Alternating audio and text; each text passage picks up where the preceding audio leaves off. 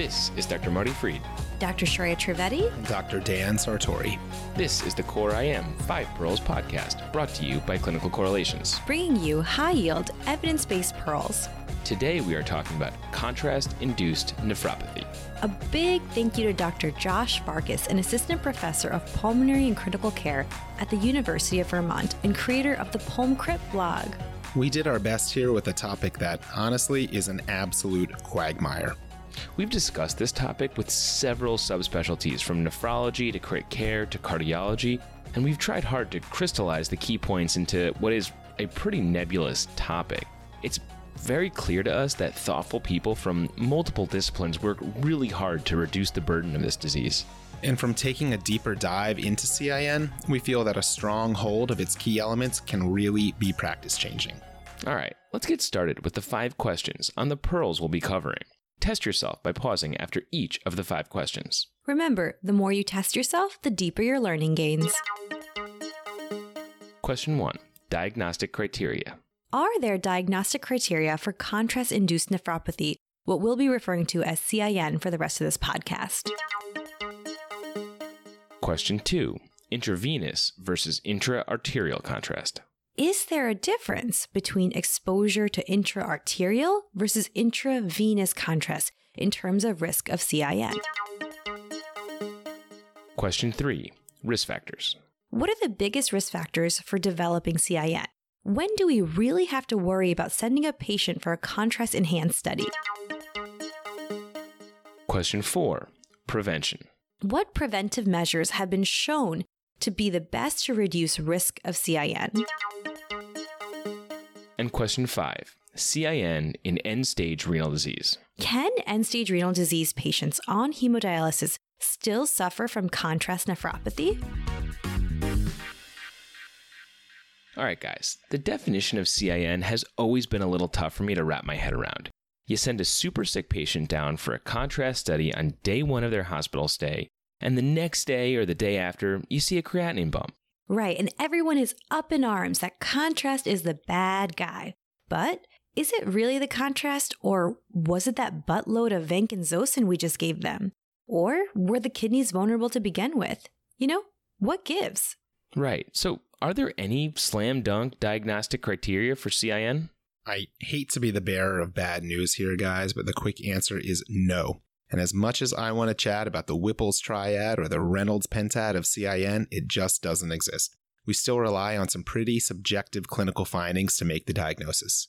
Ugh, such a bummer. Okay, so what are the formal ways of defining it? Well, CIN has been defined for research purposes, but there are no guideline based diagnostic criteria, no diagnostic lab, imaging, or even biopsy findings specific enough to make this diagnosis. Okay, then, let's get everyone on the same page and review what those research studies usually define CIN as. So, it's typically defined as a relative increase in serum creatinine of at least 25% within two to three days after exposure to contrast. Okay, so we're talking a slight bump anywhere from two to three days after contrast. I just don't love that. You know, listen, a jump from 1 to 1.3 satisfies this criteria. And I also just can't stand how not patient centered that is, right? Like 1 to 1.3 hardly commits someone to dialysis. It doesn't cause meaningful clinical injury. Right. And I love how you're thinking about the patient centered outcomes there. My assumption is that the vague definition of contrast nephropathy probably reflects the vague understanding of the pathophys of it.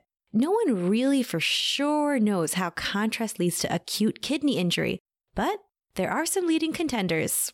Exactly, Shreya. So there are a bunch of possible explanations. Things like hemodynamic changes in the renal vasculature, you know, endothelial dysfunction, free radical damage. I, I wish our audience could see Danny right now. He is literally waving his hands. Why don't we just add those other always right, never wrong buzzwords like cytokines, microbiome? What about lupus? We can usually blame lupus for the unexplained. No, not lupus. well, the best data, which mind you are all from animal models, they suggest that the strongest elements of CIN are from hypoxic and cytotoxic ATN, that is acute tubular necrosis. So we can look for signs of ATN to help at least support a diagnosis of CIN. Okay, so muddy brown casts. Yep, and that fractional excretion of sodium less than one. Wait, wait, wait, wait a minute. Hold up. FeNA less than 1 indicates prerenal states, not ATN, right? This is Med School 101 here. Right. So if we're thinking that CIN has a similar pathophys to ATN, why are you telling me that CIN has a FeNA of less than 1? Everyone knows intrarenal etiologies of AKI have a FeNA of greater than 1. This is dogma. Duh. Dogma be damned. Believe it or not, FeNA is believe it or not, FeNA is very consistently less than one in patients with CIN. In one of the few high quality RCTs measuring CIN, the average FeNA was really low. It was like 0.3 to 0.7. For real? For real. And in some small studies, the sensitivity of FeNA less than one in patients with CIN, it was almost 100%. All right, as I suspected, FeNA of less than one is not phenomenal at diagnosing prerenal states alone. what a dork. All right. So, what I'm taking away from this first pearl is that there are no strict guideline based criteria to diagnose CIN. However, an acute rise in creatinine within 48 to 72 hours of after contrast exposure, with the exclusion of other causes of acute kidney injury, is typically sufficient for the diagnosis of contrast induced nephropathy. So let's say we have a patient that comes back from cardiac cath, couple days later develops AKI, UA shows some muddy brown casts, the FeNA is less than one. My diagnostic antenna for contrast nephropathy is pretty high. Right, but what if this patient had gone for a CT abdomen with IV contrast? I mean, I guess my question here is does the type of study matter? Ah, that's a great question, right? Should we think differently if the test is a CT of the belly with intravenous contrast versus a cardiac cath with intra-arterial contrast? Short answer here, guys. Yes, we should definitely think differently about CIN after an arterial versus a venous contrast study. There's a huge distinction between the two. This is because most data suggests that CIN is a disease almost entirely reserved for intra-arterial contrast loads, not intravenous contrast loads. What? Okay, this is mind blowing. Honestly, I never really thought of contrast nephropathy differently based on if the contrast was going through a vein versus an artery. Well, let's trace out the contrast map for an intravenous study. So the path is from an IV in the patient's arm all the way back to the right heart, throughout the pulmonary vasculature, and then finally to the left heart before heading out toward the kidneys. All right, I'm picking up what you're putting down. There's just a lot of plumbing between that peripheral IV and then the kidneys. Basically, an entire trip around the circulatory system. It's had plenty of time to be diluted and lessen its potential cytotoxic effects by the time it reaches the kidney. Right. And if we contrast that to an arterial study, Ooh, see what I did there? See what I did there? So in a cardiac cath, we directly access the arterial system, often shoot some contrast into the LV itself, and then shoot some contrast into the coronary arteries, which drains into the coronary sinus, and then directly back into the right atrium. So, in this arterial study, we're shortening the circulation time of contrast before it reaches the kidneys. So, the kidneys likely see a higher concentration of contrast. It's just like Monopoly. Go directly to kidneys. Do not pass go. Do not maximally dilute your nephrotoxic contrast. right. Obviously, we should also mention here that there are other differences between arterial and venous contrast studies that are just harder to control for. So, things like the volume of the contrast used, the type of the contrast used, and the fact that when we access arterial circulation, we run the risk of dislodging atherosclerotic plaques. And these can potentially embolize toward the kidney. Again, I'm buying. All this is to say that there's a lot of reasons arterial contrast studies might be more dangerous for the kidneys. All right. So now that we have our vessel maps straight, let's get down to the numbers. What is a risk of contrast nephropathy after an arterial versus a venous contrast study? So, the incidence of CIN after arterial contrast ranges anywhere from about 5 to 30%, depending on the other risk factors present in a patient. And intravenous contrast? These are much lower, in the ballpark of like 2 to 10%. Okay, so case closed, right? Arterial bad, venous good. Let's go get some shawarma. so hungry for knowledge. I've been craving some good shawarma recently. Is that an Avengers reference? That's so good. All right, guys, hold your horses a little bit. Let's be a little bit more Olivia Pope here and a little less Cellino and Barnes and talk about the quality of these studies. I kind of wonder how widely available that reference is. If you're a listener outside of the US and understood those references, let us know and Shreya will like retweet you or yeah, something. Yeah, Twitter. Okay. Let's start looking with studies at intra-arterial contrast. Do we think good, bad, or meh? Estimates of CIN following intra-arterial contrast are just so difficult to interpret. These studies are just plagued by the fact that they're almost always retrospective and they almost never include a control group. Right. Yeah, I guess a control group would necessitate a sham left heart cath. That kind of seems tough to get through your local IRB. Oof. All right, so without good control, I guess it's always possible that the AKI we see following procedural arterial contrast is not really due to the contrast, but it's attributable to another factor. Yeah, like a hypotensive patient, peri-shock, undergoing a cardiac cath for an acute MI. Or the showering of atherosclerotic emboli to the kidneys every time we access the arterial system. Exactly. And these retrospective studies are also just a great setup for selection bias. Tell me more. Well, for example, how do we account for the fact that a patient undergoing an arterial contrast procedure like a cardiac cath for a STEMI is just a sicker patient with more vulnerable kidneys than a patient undergoing a surveillance contrast belly CT for like an adrenal incidentaloma? Right, so the STEMI for sure is at a higher risk of AKI post contrast. So we aren't really comparing apples to apples here if we're trying to compare arterial versus venous contrast. Despite all of the limitations that we're talking about here, based on animal studies and some additional data that we're going to get to a little later, the experts in the field still believe that CIN after an arterial contrast study is a real thing. All right, let's pivot here and talk about studies regarding intravenous contrast. Do we feel better about them? I still want shawarma. Still so hungry. More knowledge to come. Well, estimates of CIN after intravenous contrast studies are also almost always from retrospective studies. Uh oh, selection bias seems to be rearing its ugly head again. Yes, but these studies can be controlled, right? So we can just compare patients who were exposed to intravenous contrast to patients who underwent non con studies. You know, Danny, I've heard this argument before, and it's always a bit sketchy to me. The decision to give contrast is for a clinical reason, which makes me think that the patients getting contrast are different and probably a sicker bunch. Or if the non contrast group underwent non con studies because their kidneys were already on the rocks to begin with. You're absolutely right to be wary of these studies, guys, but for now, unfortunately, they are just the best that we have. Okay, okay, fine, fine. So tell us what Olivia Pope would say for these quote unquote controlled intravenous contrast studies. Like I always say, WWOPD. do you mean what would Olivia Pope do? That's right.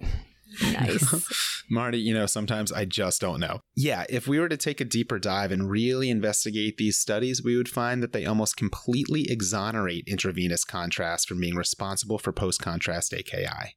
Wait, so CIN from venous contrast might just be a myth? It, did we just totally Olivia Pope that one? All right, let's jump into the recent studies that support CIN in venous contrast as possibly a myth. Yeah, so there was a recent pretty large meta analysis on CIN following IV contrast in the Annals of Emergency Medicine. Yeah, it was huge. About 100,000 patients undergoing contrast enhanced CT scans compared to non contrast CT scans. And there was no increased rate of CIN, nor was there increased rates of progression to end stage renal disease or mortality. Any other studies?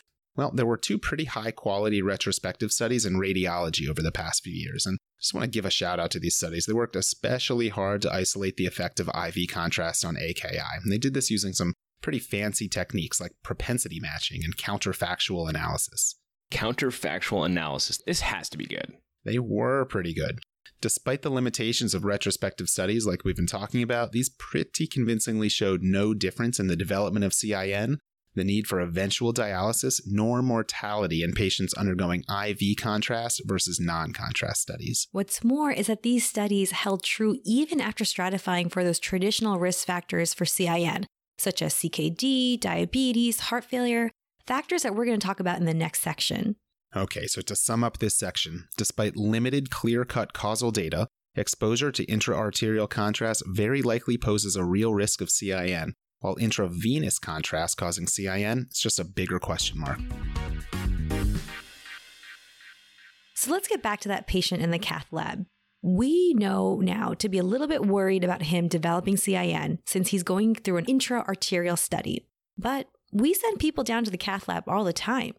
what are the risk factors that should make us worry a little bit more? So I think the real elephant in the cath lab here is chronic kidney disease, right? so the, the GFR really gets the spotlight here in terms of a risk factor that might hold up a cath or other arterial contrast studies.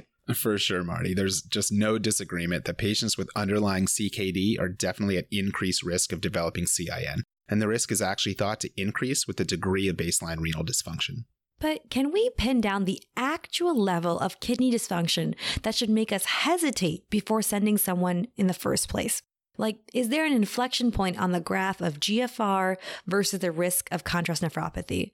Well, unfortunately, pinpointing that risky GFR, it's just really difficult. A lot of this is because most of the studies just lump patients into buckets with like baseline GFR 30 to 60, baseline GFR 30 and below.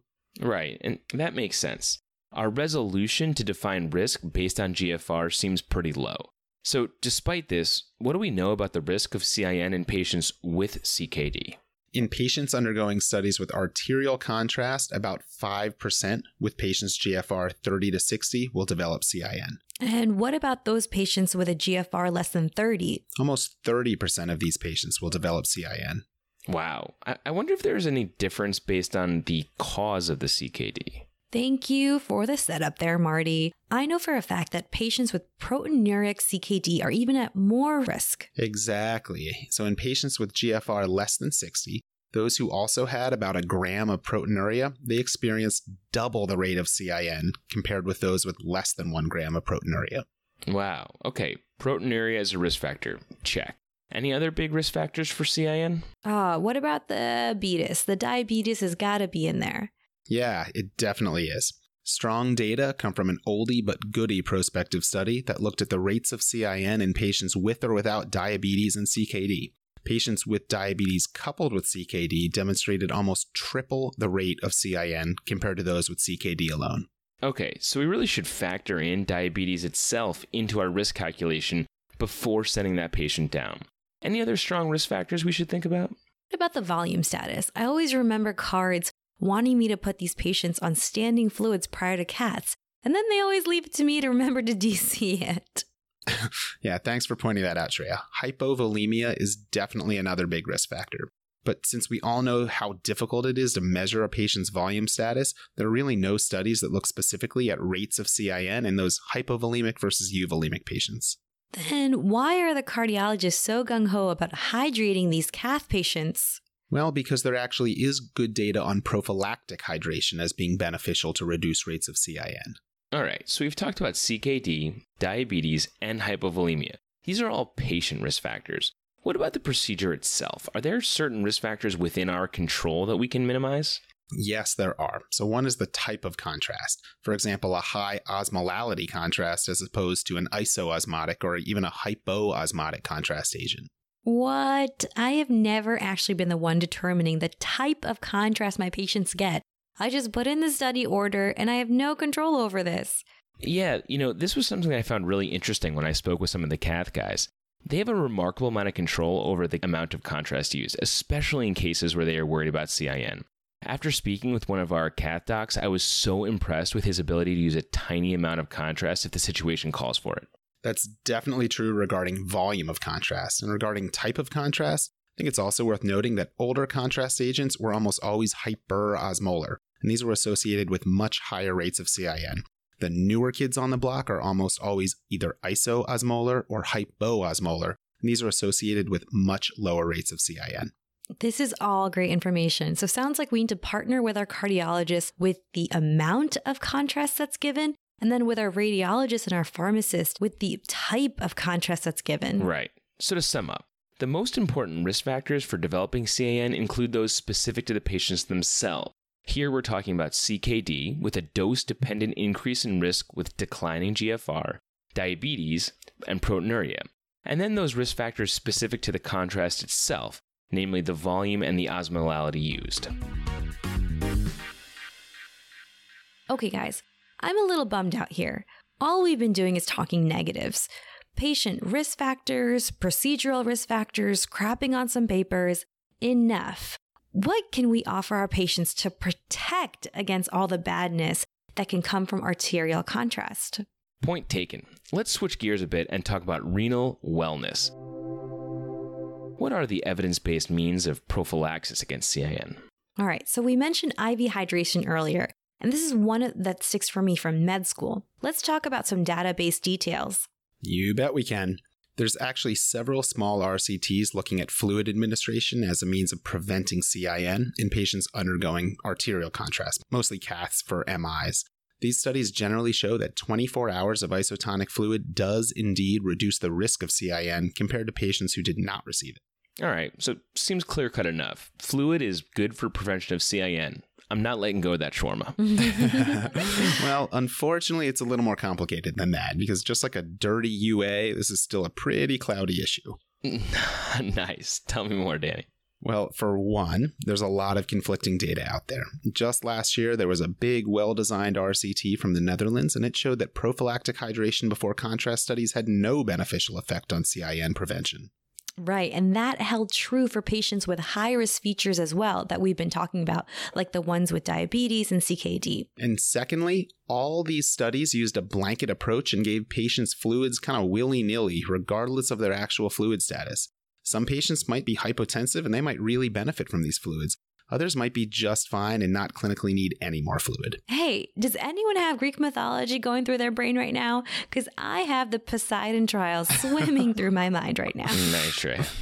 All right, so this was a very cool study that actually tailored the amount of fluid administration to the patient's left ventricular end diastolic pressure, both prior to and during the cardiac cath. And the results of the study showed a pretty striking reduction in the risk of contrast nephropathy when this quote unquote sliding scale approach to fluids was used compared to standard fluids. Yeah, this was a really, really cool study design. So during the cath, cardiologists measured intracardiac pressures in real time and they gave a specified volume of fluid depending on what the LVEDP was. Idea being that tailoring fluid administration to cardiac output was the best means of protecting the kidneys. Yeah, I just think that's so cool. I think the Poseidon trial has been one of the sweeter physiologic studies I've read in a long time. All right, Danny, can you pour out an ice cold glass of bottom line for us now? nice. So, bottom line here interpret this as you may, but recommendations still almost universally suggest to prophylactically hydrate patients with about 1 mil per kg per hour of isotonic saline for about 12 hours before, during, and after an arterial contrast study. All right, what about other preventative agents? There's some thought that sodium bicarb and N acetylcysteine, better known as NAC, can be beneficial because these can both actually reduce free radical generation in the renal tubules. NAC? NAC is pretty much reserved for my patients with acetaminophen overdose. This sounds a little out of left field for CIN. Does it actually work? Not surprisingly, lots of conflicting data here, but bottom line here sodium bicarb is non inferior to saline, and NAC, it's no better than placebo. All right, so then to sum up here, intravenous isotonic crystalloid administration before, during, and for several hours after intraarterial contrast studies is still the best studied and most efficacious in terms of preventing CIN. All right, let's revisit that patient down in the cath lab one more time. Change things up here though. Say he has end stage renal disease and on hemodialysis, but he still makes some urine. Should we still worry about the contrast being detrimental? Or are we over it? You know, he's already on dialysis. Yeah, I gotta say here, my gut is telling me that since he's already on dialysis, we probably aren't worried about the kidneys anymore, right? As long as he can handle the extra volume that comes with the cath, probably are good to go. It's actually a little bit trickier than that just like a dirty UA. Oh, I already used that joke. the, the, fact that the fact that this patient still makes some urine means that he has some functioning nephrons in there. All right, fine, but honestly, why does that matter, right? Having a few strugglers left doesn't change the fact that we're probably going to dialyze him for the rest of his life, right? Well, actually, having some residual nephron function left has a couple beneficial effects. So, one, it still allows for filtration of those nasty uremic toxins. Two, it still allows for some degree of volume and electrolyte regulation. And three, and most importantly, it's associated with a survival benefit. A survival benefit? Yeah. There have actually been prospective studies of patients on both peritoneal and hemodialysis that show that even after controlling for tons of other risk factors, residual renal function is protective against death. All right, so since CKD is one of the biggest risk factors for contrast induced nephropathy, and patients with end stage renal disease are the ultimate CKD patients, then do we assume that these patients with some residual kidney functions are still at risk for CIN? Hypothetically, yes, but the data is just not robust enough for formal recommendations. Currently, the ACR, the American College of Radiology, describes this as a theoretical risk. Okay, to sum up, despite limited hard data, end stage renal disease patients on hemodialysis who still have residual renal function should probably be treated just as other patients with CKD when it comes to arterial contrast loads. And this will be important to preserve the beneficial effects of that remaining functional nephron mass. And with that, I'd like to introduce Dr. Josh Farkas for the recap. All right, clinical pearls. So, first, what are the diagnostic criteria for contrast induced nephropathy? This is a morass. Different studies use different criteria, and most of the criteria used are not clinically relevant. So, some studies are going to overestimate rates of contrast induced nephropathy, and it may sound really scary when in fact there's a little cl- clinical impact. Clinical Pearl 2 there's a huge difference probably between intraarterial versus intravenous contrast exposure. Recent evidence raises a question about whether or not contrast induced nephropathy even exists following intravenous contrast exposure, such as CAT scans, whereas intraarterial contrast, mostly with cardiac catheterization, does seem to probably cause contrast induced nephropathy.